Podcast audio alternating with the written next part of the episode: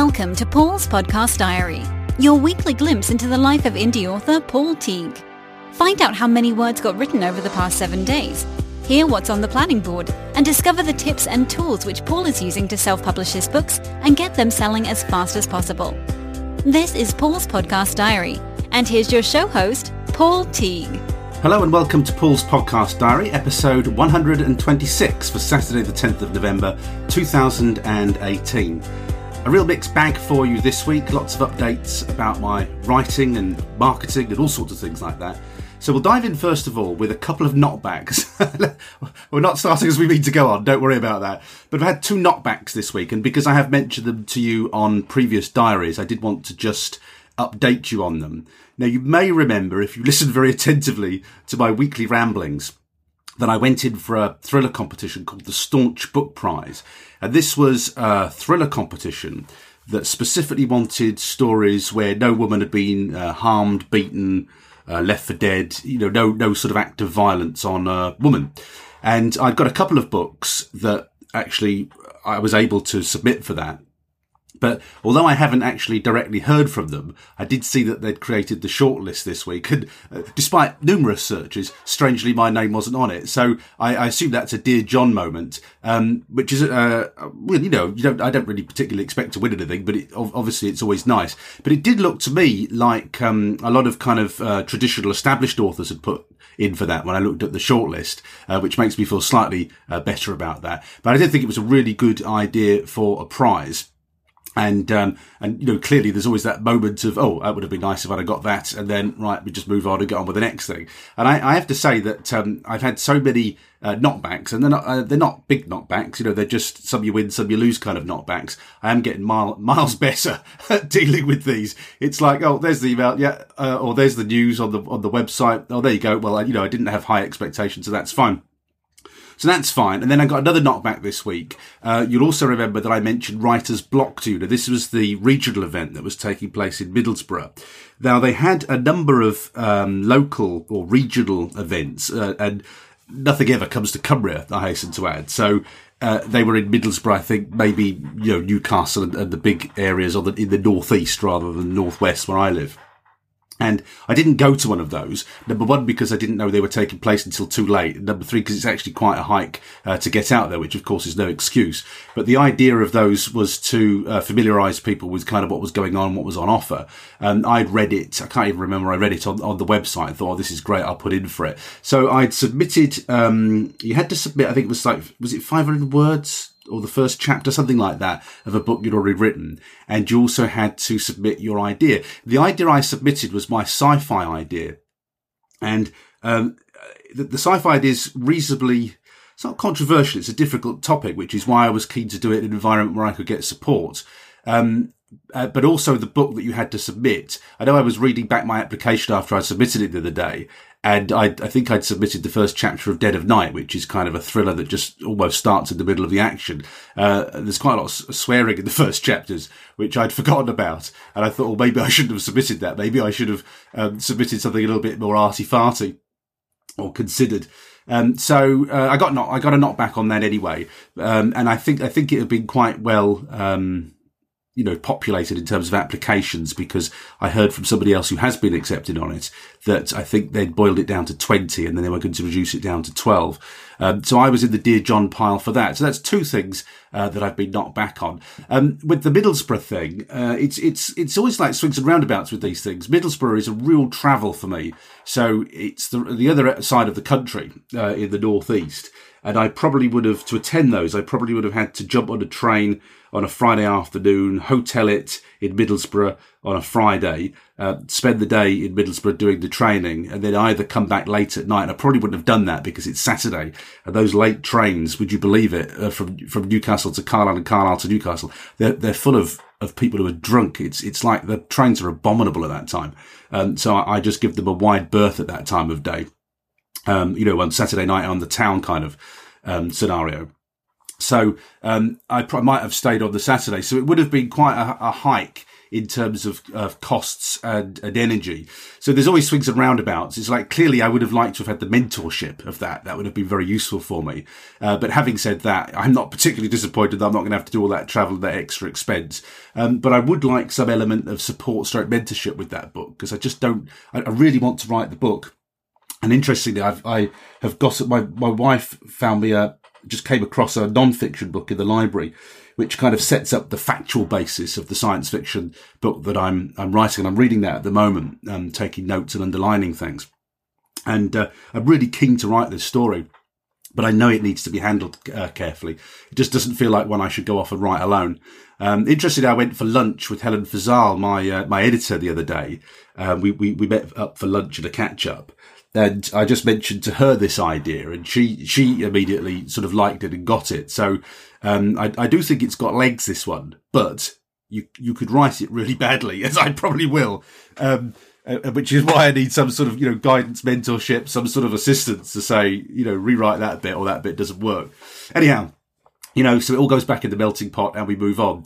I wanted to mention something about Publish Drive. There is an article on Publish Drive, and I'll save you hunting for it. I, I will put it on the show notes for this week. Just head for self publishing journeys dot com. But it's an article uh, called Five Facts You Didn't Know About Publishing on Google Play. And this is from the Publish Drive blog. And you know I rate Publish Drive. I'm, I'm really happy with them. And I've shifted a lot of books through them too, by the way, which I'm also very happy with. Uh, not necessarily for sale, but certainly first in series are going. But it's a great uh, blog post. No point me reading out for you here, but I do highly recommend it to you if you are already listing wide um, or maybe considering it. But it's called Five Facts You Didn't Know About Publishing on Google Play. That will be on this week's show notes. And one of the things I'm sort of really pleased about at the moment, I was looking at my planning board the other day. This is why I love having a planning board. It's just to my left here. And you'd have seen, if you, again, if you follow the diary regularly, you'll know that I do my quarter four goals. And in my quarter four goals, I had a, a generic listing this month or this quarter saying complete marketing activities. And the marketing activities are in a separate area of my planning board. And I was looking at the planning board, and bearing in mind, uh, I've had two quarters now. I will have, have had two quarters where I'm not writing uh, books. And of course, I, I finished a whole load of things in the last quarter, and I was looking at that block thing. Do you know what? I'm almost there now. I've almost finished all these, this back catalogue of marketing tasks that I was so keen to do. I'm almost there. I can, the end is in sight. You know, by Christmas, all these things, this backlog of things I really wanted to look at and, and get in chip shape is almost done. So uh, I just had that kind of moment of, oh, oh brilliant, excellent, I'm almost there. Uh, we can pick up the writing in New Year, knowing that I, I've got all these systems in place and I've tidied things up and, and you know, everything's just the way I want it. Um, because th- th- there's a few things hovering around next year, not all of which I can, I can talk about on the diary at the moment. But um, if, if things continue as they are, my plan is to write um, four books next year, one a quarter. So just get on with it and write four books, one a quarter, uh, in a thriller series, as I've mentioned to you already. Uh, and I also want to write this sci-fi. I'm not quite sure how I'm going to do that now. I'm going to have to think about that now. This writer's block has has slipped through my fingers. Um, but but that's still on the pending pile. So if I do that, Uh, you know, the marketing stuff's done. I'm, I'm I'm just setting myself up to kind of hit the ground running and write one a quarter, really. Um, and, and hopefully fund the kind of covers and editing from, from BookBub and, and book in- income, because my book income is up. It's not astonishing at the moment. And, and I know I haven't sort of mentioned income for quite a while on the podcast. The reason for that is, it's just, it's all over the place when you wire. You know, I've got bits coming in from uh, Draft to Digital. I've got bits coming in from Publish Drive. I've got bits coming in from Google Play. I have my monthly Amazons coming in. Who else? Oh, and, and uh, Kobo. I got all these bits and pieces coming in. And although that's very nice and it's it's massively improved cash flow, it's quite sort of difficult to, to put a meaningful uh, number on it. So what I can say to you is cash flow's up, uh, way up. Uh, it's very good because it's putting money in, in the pot that I'm using for ads. And uh, and then for an edit, for I need to get the edit of So Many Lies sorted out. That's the next thing I need to make sure I've got the money for. Um, but I have spent quite a lot. I've spent a lot on uh, other things, uh, softwares, ads, um, you know, subscriptions that maybe I'd let lapse. all of those things, you know, it's just nice to have money flowing again. Uh, but again, you know, quite difficult to put um, a sort of a, a number on it, or to mark a moment in the sand to say, this is what I've had so far. W- what I'm moving towards, which I think will be more meaningful, is um, kind of like a, maybe a yearly income statement in comparison with with a, with a previous year, uh, to try and map growth over a period of time, because uh, there's definitely substantial growth. I mean, for instance, this year, something I can tell you is that I'm way above the average earnings for an author. So what's that? It's not that much, is it? It's ten thousand and something, but I'm well in excess of that this year. I can tell you we've sort of broken that target. Um, and I and I suspect that for a period of time, and I'm not, you know, I don't want to put, I, some things have to remain private. I'm not going to put numbers on this, but I suspect that for a, a period of time, um, for, I'm trying to think what the period is, po- po- possibly even over the last year, maybe not quite the last year, uh, it will even out. But it, I might have got to a position where I've uh, out-earned my own three-day-a-week income um, for much of the year. Um, so again, I'm not going to give you specific figures on that, because some things have to remain private. But... But, you know, what I'm saying is that it has grown and it's got more steady. And I, I very conservatively, I, I always, uh, I'm a budgeting guy. So I have my business budget. My business effectively is, is really my, my author business at the moment. Um, I have my business budget to the end of March, which is the tax year. So I work in tax years with budgeting, and I, I just pencil in for, say, Amazon income, um, and a month, uh, an amount every month. And just as a holding number, I'd put um, one hundred pounds in a month, which is ridiculous. But that, that's what it used to be some time ago. It's just a kind of habit. So I just put one hundred pounds in a month. And obviously, it well exceeds that now uh, every month. But I mean, as, as an example, I put one hundred pounds in. And just on Amazon, I think by the third of, of November, we'd exceeded that this month. Um, you know, so I'm, I'm sort of pointing at, at, at small changes and, and, and mini milestones, if you want. Um, you know, what I can completely confidently say is that it's completely, uh, re- you know, removed my wife's income now. Um, she's still working, but I mean, it's, it's completely for months on end now has, has out replaced my wife's income, and she works part time, term time. So again, I'm not going to tell you what those income levels are, because some things have to remain private, but just to give you, um, an indication of some milestones and things that I've clogged. I mean, the other example of, of how income is up is that I haven't been doing corporate training, not for money. So I, in, in actual fact, I did my last one yesterday, uh, which was in exchange for leave. And the reason I did that was because I want the leave so I can go to Spain for three weeks over Christmas. Um, and my need to do the training that I've been doing has completely diminished now, because, because I've got cash flow coming in from the books. Um, I used to do, have to do the training to pay for the covers and the edits. The book income itself now, and I, and I and I miss this sometimes, because the minute it comes in, it gets allocated. Uh, you know, I miss this sometimes because you never get that kind of pleasure of all. You know, look what my book income bought for me this week, because it all goes straight in the business, all gets ploughed straight back into something. Um, so you don't never get that sort of pleasure, that sensation of money coming in. But but another thing I realised the other day was that I the reason that I'm not having to do the paid courses at the moment is because for several months now, for a long time now, um, I've had um, enough money coming in from the books that's that's cash flowing everything. Um, so, you know, really the kind of the financial goals, the financial targets are, are more these mini milestones that I'm hitting and these realizations I'm having, but it comes in, in dribs and drabs. You know, the funny thing is I'm, I'm again, I'm receiving payments now all through the month, which is, When, when I sort of think, when I was an internet marketer, my, my aim for years, I've never managed to sustain it. This is, I think this is my, my pain point. I've ne- never managed to sustain. I've had fits and starts. So I've had great, I've had really great sort of months or great launches. And then we've had, it's been feast and famine. And what I've never cracked is this, this constant, this, this feeling that you've got a reasonable amount coming in every month so that you can say, you know, oh, great, you know, I've, I've, I can survive every month with what I've generated now. It's always been feast and famine for me. I've never managed to, to make the thing reliable, um, you know, and repetitive. And that's really what I'm trying to do, um, with, with the books. And we're not, we're not there yet. You know, we are, say, with my wife's income, uh, we are in a, an erratic, non-reliable way with my income, but you see, I still need to earn more than that, because I need to replace my income and my wife's income, and I need to bootstrap the business. So I have to earn more. I have to earn much more than that. Um, I've got to be able to pay for the business, and I've got to be able to pay, you know, for, for living costs as well. So I've got to make more than what I earn and what my wife earns. I've got to make what we earn. Uh, this is a, a bare minimum, plus what we need to bootstrap book covers and edits and all the things you need to do to market and launch a book, which is, as you know, if you've done this, is quite a lot of money if you're going to do it properly. So that's what we're aiming for. But if you drew a graph from day one, when I first started writing The Secret Bunker, to now, I can tell you that that graph would be in steady uh, increase. It is increasing over time. Um, and that's kind of, that's kind of what I'm looking for. Because if the, th- if the thing goes down, you might as well give it up, work, you know, get a day job and just, just stick to the day job. But I, you know, I'm pleased to report that it is, it's steadily um, climbing, but it's still not enough.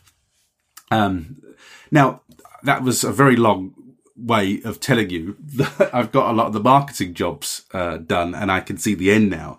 And one of those jobs that I did, I mean, how long have I been writing thrillers? I've had thrillers out for a couple of years now. And all I've had is this blasted holding page, which effectively collects names and email addresses. And that's all I've had up there for, a, you know, a year, maybe two years now. And I needed to do a thriller website, and I've been building content for it for ages. So when I went to Scotland in March, I shot videos of some of the key locations, and I certainly took photos. Uh, well over a year ago, my wife and I went to Blackpool, and I photographed lots of areas that were connected with the Don't Tell Meg trilogy.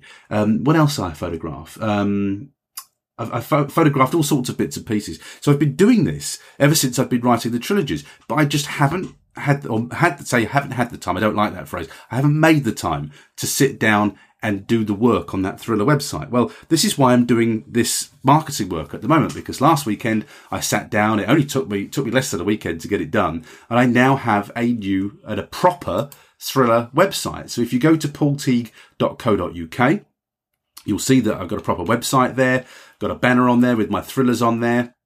And if you click on the thriller galleries, you might find this quite interesting to look at as an author. So you've got several thriller galleries there. You've got, oh, that's right, that's the other one I did, Who to Trust. Uh, I've got all the Benidorm locations that I use in Who to Trust, which I did last January when we were in Spain. I've got in Dead of Night, my thriller. Um, I've got uh, a lot of them are, are vehicles. I was looking at vehicles. So there's a big scene in a lorry where the protagonist basically grabs a lorry. I'd never driven a lorry before and has to drive off in it. And, um, and so they had a, I will have mentioned this on the diary, I'm sure, but in, in the town centre, some lorry driving school was recruiting, and they had a lorry in the in the city centre. And I asked the guy if I could have a good old look round it and photograph it so that I could get my scene right in Dead of Night. It was really fortuitous timing, actually. So I've done a gallery of that and some other locations connected with that book. And then in Burden of Guilt, I've done a Caledonian Sleeper train gallery, because there's a whole section in that book that takes place on a Caledonian Sleeper. You've then got Burden of Guilt, the Fort William gallery. So when this is where I stayed in March, and I've got lots of scenes where the one of the murders takes place and some of the location settings. Um, and then I've got a Loch, Loch Haber, uh, I hope I've said that correctly, locations gallery, which is the Fort William area. Uh, I've also got some videos from Burden of Guilt, which I've put on this thriller website, and I've put on um, YouTube as well to drive traffic to the website.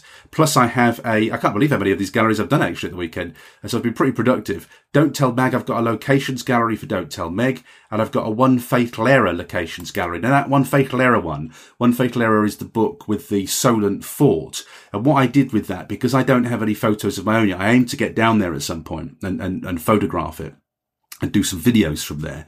Uh, but I need to kind of work, I've got to work that. And actually, do you know what? I think I'm going to make a list. I'm going to, I'm going to make that, I think, a target or an ambition to see if we could do that in, in twenty nineteen. I'm going to write that down now and, and see if we can find a way to get down there, because my brother's down there too. And with the kids all kind of growing up and things now, it would be, I don't want to take that. I don't, I've, we don't go down there because I'm not taking the whole family that far. It's like, it's a day's travel. And I used to be able to fly it. Um, but I can't fly it now. But I think I'm going to try and get down to that Solent Fort next year. Uh, so you've heard it live, a kind of half-assed resolution uh, to do that. But I'm going to investigate it and see if we can do that in a kind of financially sensible way without it costing the earth. Uh, but what I what I did then is I created a gallery. But all I've done is I've embedded the photo galleries that Solent Forts have created, or, or people who visited it, and so that it looks like a gallery. But all it is actually is is a load of embeds from Um, Twitter, which uh, I'm allowed to do because I haven't saved the images and put them on my server. They're on Twitter's server. I'm just showing a feed of somebody else's gallery. So that's kind of, that's kind of copyright legal. I can do that because I've just taken the embed code from Twitter. The other thing I've done on that thriller site is I've, I've put my early thrillers there. So, um, if you, if you had the stamina to listen to last week's marathon episode when I was talking to you about all my early writing, um, I've put some of my early thrillers that I wrote when I was sixteen and seventeen. I've put scans of those on my thriller site so that people can have a look at my, my really, really Uh, early work. There are other links on there, which are to social media, and of course I've got a sign up link for thrillers. So, you know, it's just a basic site, but I, I needed a place where I could start to uh, you know, just engage with just thrillers. And I, I have two other sites. I've got the Secret Bunker trilogy and the Grid trilogy websites, where I've put loads of content around those, and I needed a place like that for the thrillers, particularly as probably thrillers thrillers are the ones I sell more of. Though having said that, the Grid's doing really well at the moment since that BookBub. It, it's a, it, I, I keep going off on tangents. Apologies for this, but uh, it's interesting, isn't it, that the Grid was written in, in two thousand fourteen, I think it was, maybe published in two thousand fifteen. That, you know, most of my income at the moment is coming from that Grid launch. Uh, it's done really well, and it's really high in the sci-fi free charts at the moment as well. So, um, isn't it interesting that you can take an old book like that that I'd almost not forgotten about, but I wasn't doing anything with, and that you could resurrect your financial fortunes by getting a BookBub and actually finding some customers for it. So um, to go back to the first point, I now have a thriller website, and you could look at it at paul teague dot co dot uk. I wanted to just give you an update on my Google stats. So you'll know that because I've been banned on Facebook at the moment, I wanted to give Google Ads a try.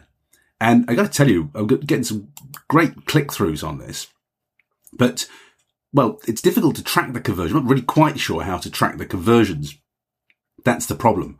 But the, the click-throughs are great. If I just have a look at my, my stats, if we have a look at the last, what, thirty days on here, and, and take a look at what the stats are, um, it's giving me loads and loads of, of kind of, you know, clicks, impressions, and all that sort of thing. It's it, it's it's doing really well as far as that's concerned. Um, but I can't track the results, and I don't know whether you know how to track the results. So if I if I just going to give you an example, I've got a lot of paused ads at the moment. Um, maybe I should just it doesn't sort of show me my paused ads, but I, I got a couple of ads going at the moment. So this is what I've I've sort of boiled my ads down to. I've got. I'm advertising a. Th- um, I'm advertising my. I'm going for Don't Tell Meg for free at the moment because I know I know from BookBub ads that if people buy the first book, many people read through. Enough people read through, you know, to make significant um, sums of money. Um, so although I've never done the kind of Brian Meeks calculations on that to work out what my read through is, I just know I know from feel because I've used it in two BookBubs now that if I give book one away for free, it creates certainly enough money to make it worthwhile, but I can't tell you, I can't tell you what that read-through rate is. I never sat down and calculated. I, I should do that, I know, but I haven't. So um, that's why I've gone for first book free, because it was I was not getting sales when I was going direct to a sale on Google. Now, there's two ways that I've been advertising in Google, and there's a third way that I, I will be if I continue doing it. So I've been advertising via keywords, which is very effective. And then I've just switched now to advertising by interests. So on Google, you can, you can target people's uh, interests. And I've got something like, you know, uh, thrillers, uh, mystery and crime and something else. There's two versions of mystery and crime. So you can target people by their interests as well. I'm just switching to interests to see if that works uh, slightly uh, better for me. But in, in terms of kind of clicks and cost, it's been really good. And I, Unfortunately, my kind of experience of, of Google is, is very limited. But if I just tell you that over a period, well, the, I don't know how long this is. It's not that long. That, that I've had um, fifty-seven, well, fifty, I'll round the numbers, fifty-seven, fifty-eight thousand impressions, um, five hundred fourteen clicks. Average cost per click is eleven, eleven pence. And the spend is fifty-four fifty-nine. That's in the U S A. And then in, in the U K, I think it is. Is that right? Yeah, in the U K, I've had fifty thousand impressions, um, four hundred fifty-six clicks. In the U K, I'm paying seven pence per click, and I've spent thirty-three pounds fifty-three. Now, for that number of clicks, that that's about probably about ten pence a click, just roughly doing the arithmetic, but pro- probably fr- fractionally less, maybe nine and a half, half pence per click. That feels all right to me, and that feels like a good amount of traffic to me. But I don't know whether it's converting. I can't tell whether it's converting. So I'm I'm just going to put this out there. No, do you know how we would take that forward?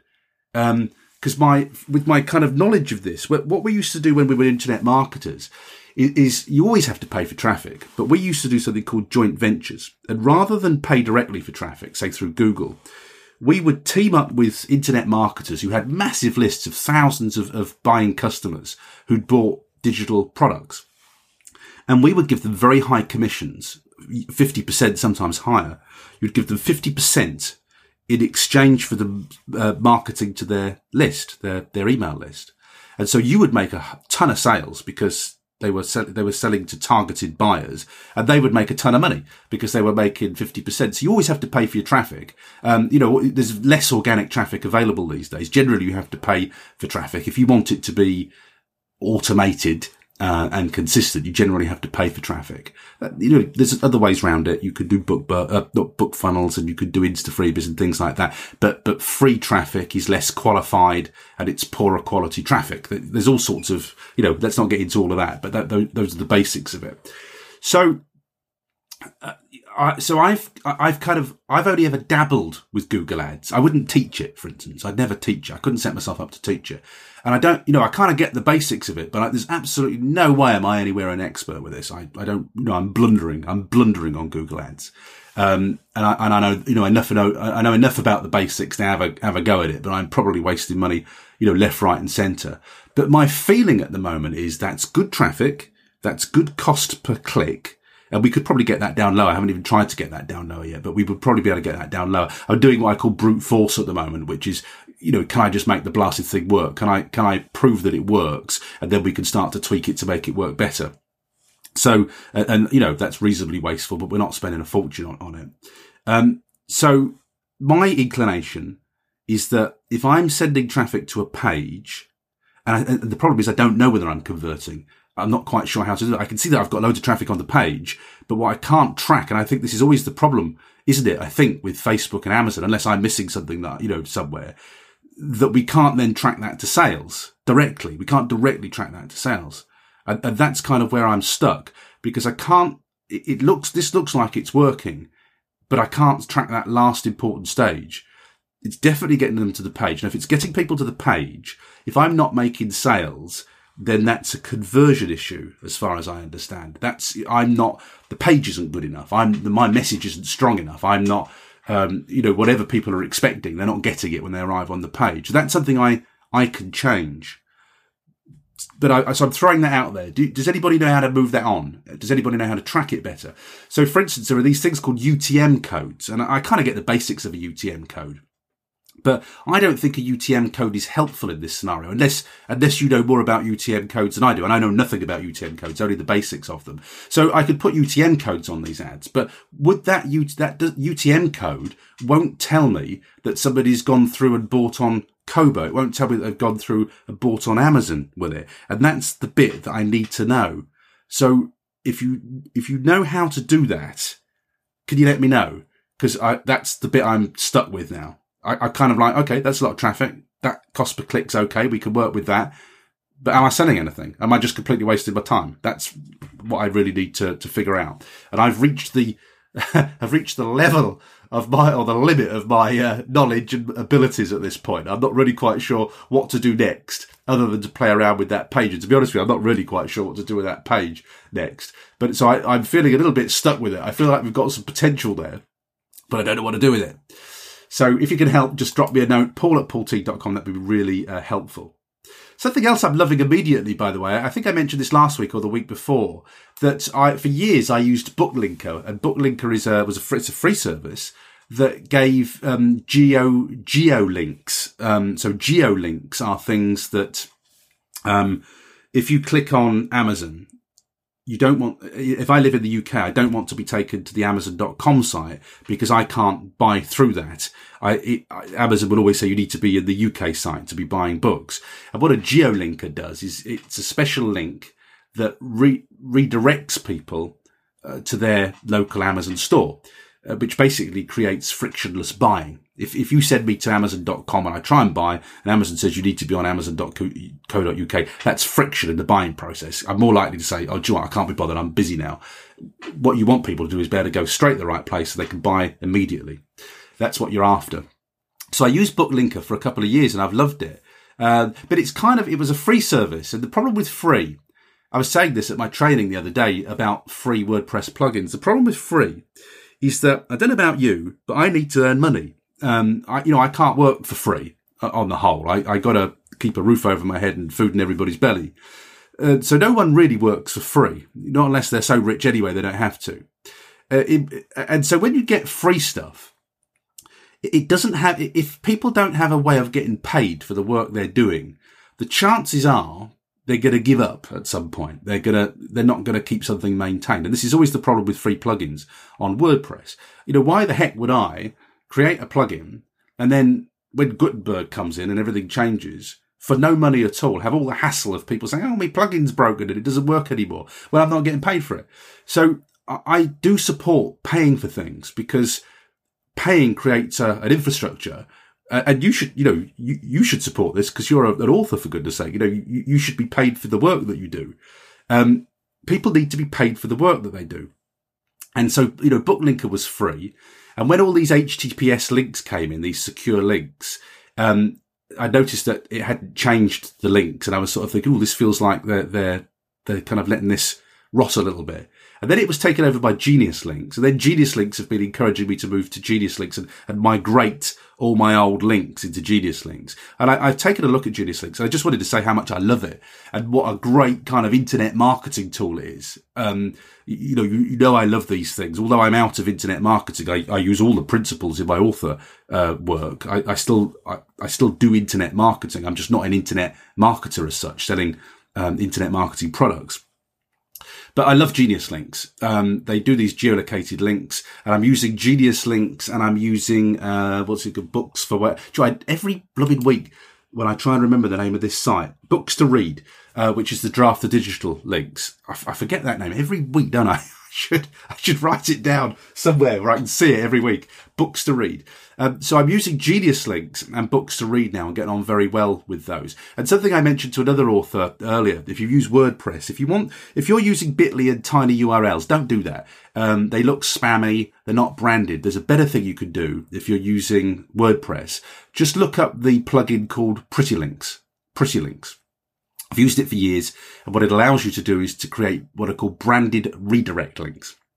Um, I had mentioned it at the training yesterday. Everybody bit my hand off to find out more about it.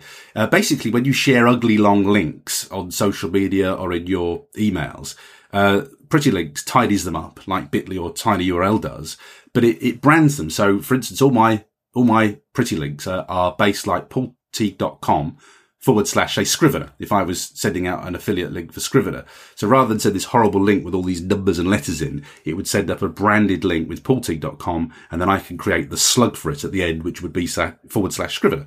Uh, so it looks really professional, but it still does the redirect.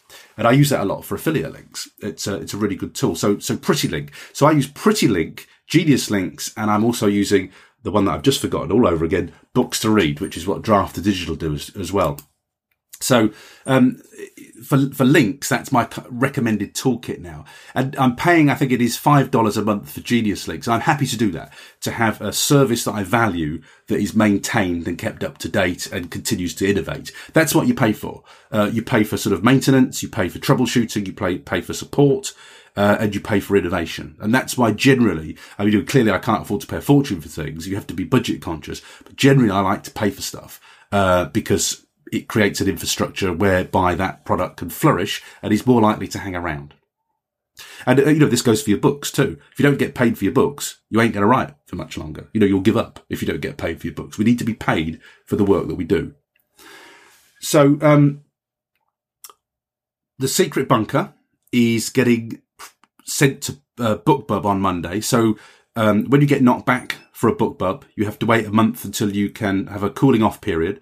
Uh, and my cooling off period is over on Monday. I just always make sure I'm well. I, I, I, I don't know when you're supposed to time it from, but I time it from the rejection letter. So I always, whenever I got the last rejection letter, I count a month forward, and that's when I pitch next time. I don't know whether, in theory, you can go for when you pitched last time, but I always take it from the rejection just to make sure I'm completely clear.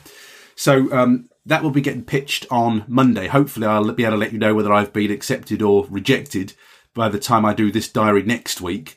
Um, but The Secret Bunker, basically, I'm not putting standalone books in. I'm just not doing that. It's too expensive. I heard Joanna Penn on her podcast this week say, I think she'd used, she'd used a promo on BookBub. It, um, it was, I think it was one of the new release promos. I don't think even Joanna had made her money back on that. I, I'm just not prepared to put, um, I, you know, this is my strategy.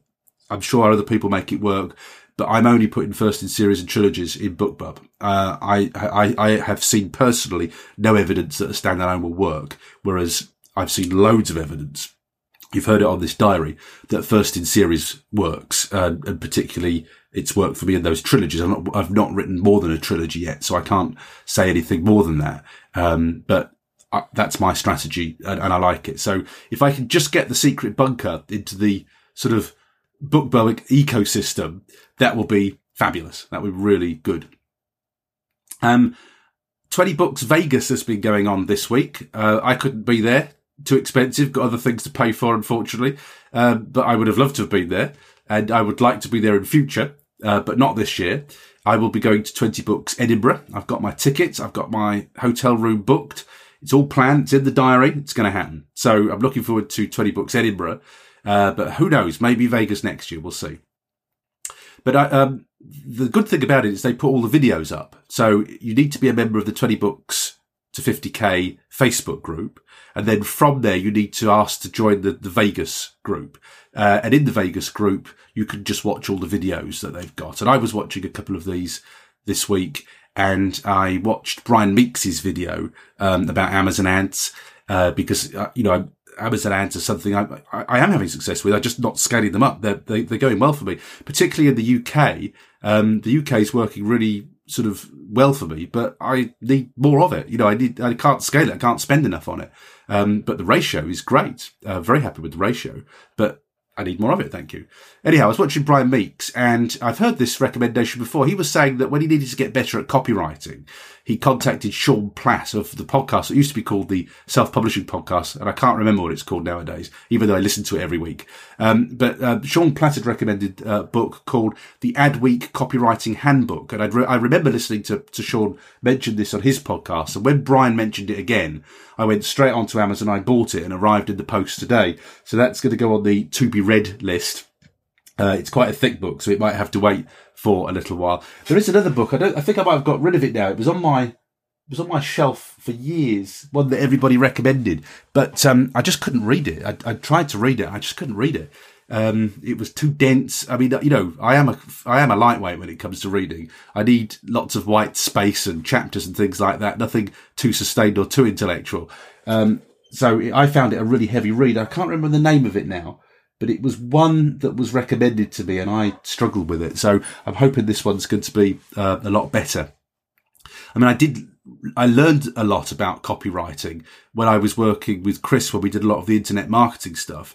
Um, so hopefully I'm not horrendous at it, but you know, I'm not great at it. And so I'm very receptive to learning uh, more about effective copywriting, because uh, this will help me with my book blurbs. It will help me with my, Um, you know, my spiel for the Amazon sites, my, you know, my book previews, and it will help me with my ad writing. So I'm very happy to, to, to consume that book, but that one might have to wait till over Christmas or something like that, because it's quite a hefty read. And I got a lot in my to be read pile as I speak at the moment.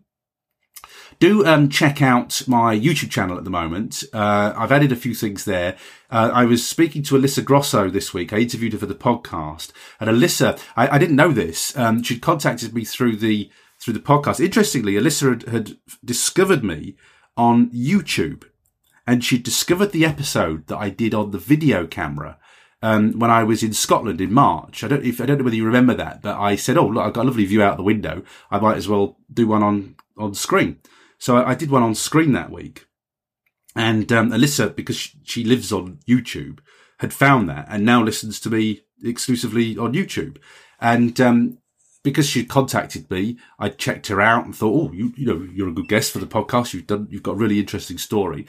And when I was doing my sort of finer research before I spoke to Alyssa on Monday, I found out that she's got a, she's got several uh, YouTube channels, but she's got a brilliant one for writing, uh, really, really good. And she does her equivalent, if you want, of my author diary. Um, but but uh, at the moment, her her income reports are like where mine were when I, when I started, when I'm sort of saying it wasn't very good this month. and and um, you know, I said to Alyssa in the interview, some of that it's painful to listen to because I think this month she said she'd made a loss. And she's working really hard at this, and she's had a traditional deal in the past. Um, so I just thought, oh, that's a really good fit for this podcast. So I've put uh, Alyssa, Alyssa's uh, videos, I've put a playlist of Alyssa's videos on the front page of my YouTube channel, because I think that would give a, a lot of value to people who listen to this show. I highly recommend it to you. Um, you know, if, if you enjoy this diary, I'm sure you'll uh, really enjoy what Alyssa's doing as well. Um, the other person who's uh, gone on my YouTube channel is Patrick Sheriff, who has been doing Uh, regular updates throughout NaNoWriMo this month. And Patrick is another former guest on the show. We talk on, on social media. And again, I really enjoy watching Patrick's videos. They're short videos. Um, they're, they're, there's, a, there's a lot about, um, you know, design, a lot about writing and writing craft, and obviously the struggles of a writer. But these are, these are just, they're really great fits for this podcast, because this, you know, this podcast, I call it for new, you know, and aspiring Uh, writers, uh, though, you know, those of us who haven't made it yet, but we're working hard on it. And, um, you know, it's, so it's really good to just hear stories from the trenches, the people who are working hard, doing the work, doing the graft, having the struggles, uh, but aren't, you know, we're not quite there yet. We're still pushing, pushing, pushing, trying to get there. Um, so they've, they've gone on my YouTube channel.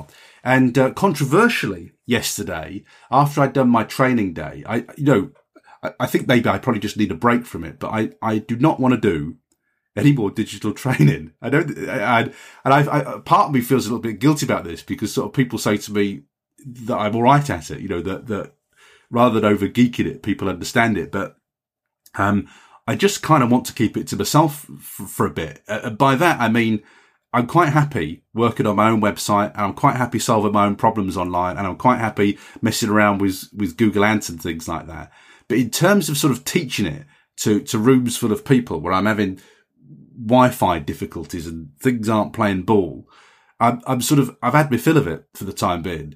And I just thought yesterday when I, I'd had a, a technical issue yesterday when I was trying to demonstrate something, I'm trying to, I'm trying, what I'm trying to do, I, I was doing, um, I was trying to show people how to mitigate, um, Gutenberg, which is this, you know, the WordPress website, which is going to be updated in about how many days time? It's about nine or ten days time, Monday, the nineteenth of November. And I was going through all the different options people could use on WordPress to either delay it, postpone it, block it, manage it, all sorts of things. And um, and we had, you know, the usual technical problems that you do when you're training, because the, the Wi-Fi is not good enough. And the other thing is, and I, uh, when you've got lots of people all using the same Wi-Fi connection, sometimes you get errors. Uh, it, maybe it looks to the people who are providing the services like you've got a spam attack, all sorts of things that, you know, that come up in this. And I just thought, Joe, I've, I've had enough of, of apologizing for these technical problems now. And when I do this on a webinar at home and I make a video, you know, it works. And if it doesn't work, I stop the video, I fix it, and I come back to it. And I just thought, you know, that that's kind of really how I want to do my training. I want to do my training on webinars, and I want to do it on videos, but I don't want to do it with rooms full. And I do it one-to-one. I'm happy to do it one-to-one, but I don't want to do a room full of people who've all got expectations, you know, when, when the kit's playing up or, or, or it's messing around. So I did think, you know, what, you know, unless... Unless I'm put under a lot of pressure to do this, I'm stepping back from this. And this, this is in line with me removing my books from Amazon. So I don't have any digital marketing books on Amazon now. Um, I've let them, they've all kind of, they're all dated now. Um, so I'm not going to sell them. I don't want to update them because, you know, even, even in these days of Vellum, it is such a pain to do a book that has loads of images in it. It's, I just can't face doing it again from scratch. Um, I did them in Word before, and you know, they've been good to me. I've sold a lot of them. I've made money from them, but, um, I've just had enough of it. I don't, I don't want to do those books anymore. So I removed all the digital videos from YouTube yesterday. And all I've left there now is the evergreen how-to videos that I do for authors. So there's a introduction to Scrivener. There's a how to make three D covers. You know, I've left generic and evergreen stuff up. And I also removed a load of blog posts on paul teague dot com. Um, so I've only got, I've got really a handful, maybe fifteen of evergreen articles on there. And actually the one article uh, on there that I consistently uh, make income from is how to use Vellum on a P C. I was quite astonished to see the number of YouTube Uh, video hits I've had for that. So how to use Vellum on a P C is my kind of number one earner in terms of uh, digital marketing uh, income, just because it's beautifully keyworded. Uh, there's a real kind of hungry demand. It's the, it's the perfect kind of article, really. Um, and, and I should probably make more money out of it, because I actually show people how to do it for free. And those pages, they just have loads of loads of hits. Um, I show you how to do it for free. And then I say, look, if that's, if you can't figure it out from there, here's a really, really, really detailed course which you could pay for. And I, I sell, you know, not in a huge way, but I sell um that course constantly. I've never had any kind of, um from that course, I've never had a question about it. You know, how I didn't understand this, I didn't understand that. So I could only assume, I've never had a refund on it either. So I could only assume that because of the way I've set up the sales funnel, so I actually show you it for free, um that you're pretty pre-qualified by the time you buy it.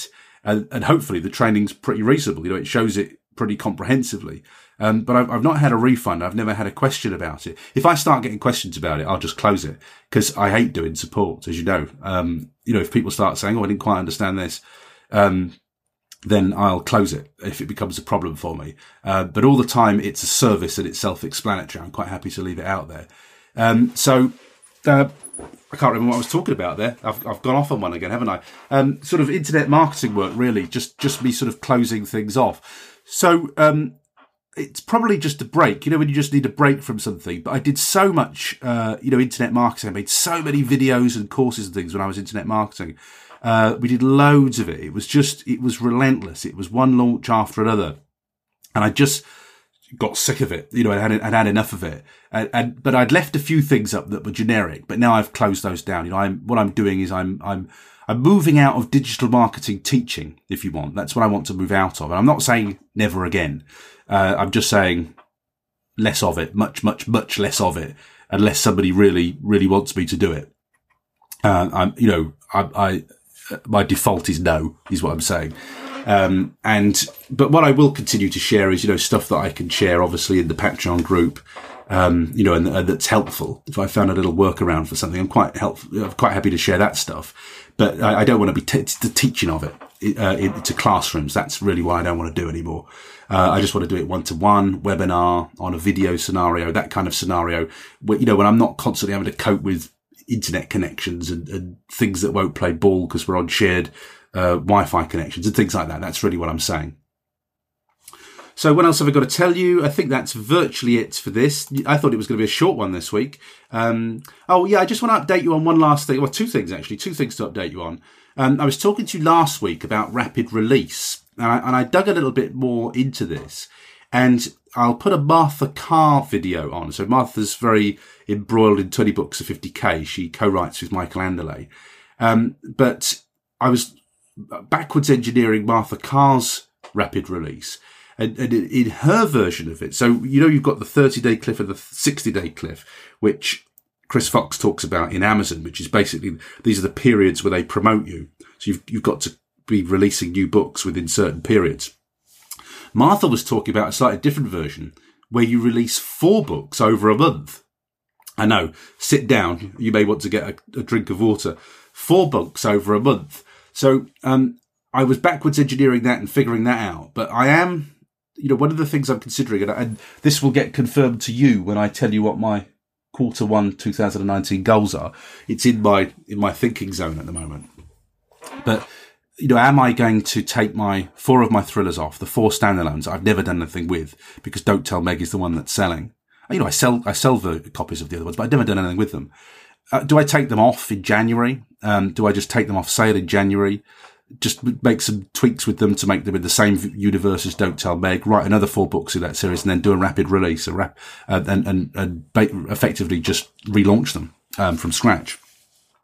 I th- I certainly think I should do, because I think the income that I've had from them is so negligible. I might as well do that. So I, I'm I'm just, as a pincer movement, I'm kind of moving towards finding out more about rapid release, trying to work out what version I might do, and trying to work out at what point in the year I could hit that and have a critical mass of books to enable me to do that.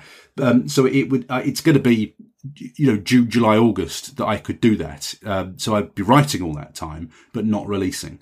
So anyhow, I'm, I'm kind of working out the mathematics of that and the timings and the, when can I have a book written, when can I have a book edited, when can I start this? So I've got a period of rapid release to try and, you know, boost my income through that process. But I'll put that video by Martha Carr, which is, I think, for the very first um, U S A twenty Books event last year. I think that's where she recorded that. But I'll, I'll put the video on the show notes for this week. I'm getting tremendous value, by the way. I, um, Mark Lefevre, Lefevre, I think is how you pronounce his name.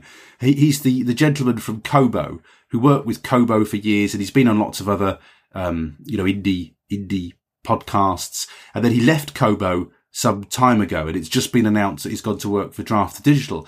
Well, Mark has written a book about Kobo, about marketing and, and being an author on Kobo. And the minute, I think Joanna Penn mentioned it, the minute I heard about it, I just went and bought it in Kindle form, and I've read it this week um, because, as I said to you, I've been struggling with Kobo, not struggling to make sales or move books, struggling to turn that into income. Um, so we've had over ten thousand books moved. I can't remember how many of those are paid sales. So we've had plenty of paid sales, but I'm just not happy with the amount of money I'm earning on Kobo. It doesn't feel right to me for the number of books I'm shifting. So um, I was very happy because Mark has written this this book to to dig in a little deeper. And I found some great things in there. It's really good. I mean, you know, who knows better about Kobo than Mark, because he worked there for years and he set up many of these processes. So I highly recommend it to you if you are marketing on Kobo. I've picked up loads of tricks on there. And uh, one of the tricks uh, that I'm particularly grateful for, because I was trying to figure it out the other day for my Google sales page, is how do you geolocate a Kobo link? Because Kobo has different um, portals, you know, for Spain and, and for the U K and for the U S. Is there a way of, of geolocating a Kobo link? And there is. And I found out, Mark told you how, it's really simple. And Mark told me how to do it in the book. And, and uh, there's also some brilliant stuff on pricing in there. So I know I, I'm looking at my, my map. By the way, my Kobo, I've now sold in eighty-three countries on Kobo since mid-July. eighty-three countries. I'll put my map on the show notes this week. It's fascinating. Um, but um, as Mark says, Kobo tends to sell, sell most in New Zealand, Australia, and Canada. And I can confirm that. And, and the U K, obviously, the U K. And then you've got tiny dots all over the world. But those are the main territories for me. And he goes into great detail about how you can use the fact that books are more expensive in Canada, New Zealand, and Australia. Um, and you could use that to your advantage as an author, not to overprice books, but to still competitively price books and, and make money from those. So this is exactly what I needed for Kobo, as I, I try to pick through and solve all these problems at the moment. So I, I rattled straight through that, and I got loads and loads of learning points from that book. So again, if you are on Kobo, I highly recommend Mark's book to you. And I'll put a link, because I've mispronounced his surname, and apologies for that. I've heard it. I can't, I've heard it so many times on other podcasts, and when I read it, I'm not quite sure how to say it when I look at it, at the word. But it's Mike Lefevre, Lefevre, Lefevre. It's, you know who it is, Mark from Kobo. Um, and I'll put a link on the um, show notes so that you can access that. But it's a great book. Really enjoyed it. And who else to write that book? He's the man to write that book. So um, on Twitter this week, Edwin Downward, who I'm talking to for this podcast in the next, is it two weeks? I think it is. Yeah, a couple of weeks, Edwin. You, you don't escape the clutches of this podcast. Um, I'm interviewing Edwin in a couple of weeks' time, but Edwin always tweets to let me know where he is when he's listening to the podcast. And usually it's some glamorous location, but I'm afraid the rain even comes to Vancouver. It is Vancouver, I think, isn't it, Edwin? Sorry if I've got that wrong. Um, but Edwin tweets, uh, stopped to take this picture of the conditions I was driving in as I listened to your podcast diary. Um, fun fact, you just mentioned another listener talking about a dark alley. That, so that was Tim Lewis, who tweeted from the dark alley. And I got to say, Edwin, you know, that looks really bleak. That's really wet. It looks like it's pouring down. It's horrible kind of driving conditions there. So you have my sympathies with that. And then um Tim Lewis, who's also another regular tweeter, who lets me know where he is while he's listening to the podcast. And you're welcome to do this anytime. I always love to know what you're doing while you're listening to the podcast. Um, last week, Tim just happened to be in a dark kind of alley when he was listening, and, and it was a bit sort of, you know, inner city and gloomy. This week he sent me a, a picture of a beautiful tree, and we're back in the woods again on his weekly walk. So that's fantastic. And congratulations, Tim. I know you were on stage this week in Cambridge, um, and um, Tim is going to be on my podcast in one, two weeks' time. Um, Tim was a fiction writer. Uh, he's a fiction writer, uh, and, uh, uh, but he's moved into non-fiction. He's written a social media book, which he's been marketing very effectively. And as a result of that book, Tim did his first kind of big speaker stage event in Cambridge this week. So he was using a book uh, to kind of position himself as an expert. Expert positioning is what it is, basically. Uh, so congratulations on that, Tim. And we'll be talking about that in Tim's podcast episode, which runs in two weeks' time. That is it for this week for the podcast diary. A little bit longer than I expected. Apologies for that. It's amazing how much news there is when you're not even writing a book. Um, coming up on Monday's episode, it's Sean Stevens. Sean is a fantasy author who writes as S P Stevens. Now, it was Sean uh, and a chat with Sean, because he does websites and, and he does a lot of marketing stuff. It was chatting to Sean that sent me down this kind of rabbit hole of trying to make Google Ads work for myself again. Uh, we were having a chat about it, saying this ought to work for authors, didn't it? And we agreed with each other. And so off I went and spent some money on Google Ads. And Sean knows more about it than me. We had a really fascinating chat about, um, you know, a lot of kind of marketing things, as well as what Sean's doing to write the books and, and market the books. So that's coming up on Monday. That will be episode one hundred twenty-seven of Self-Publishing Journeys. And that will be released on Monday, the twelfth of November, two thousand eighteen. In the meantime, have a fabulous week of writing. I'll be back with you for another podcast diary next Saturday. Bye-bye for now. Thanks for listening to Paul's podcast diary. Make sure you subscribe to the podcast feed to hear next week's update and find out how many words get produced over the next seven days. Until then, we hope you have a great week of writing.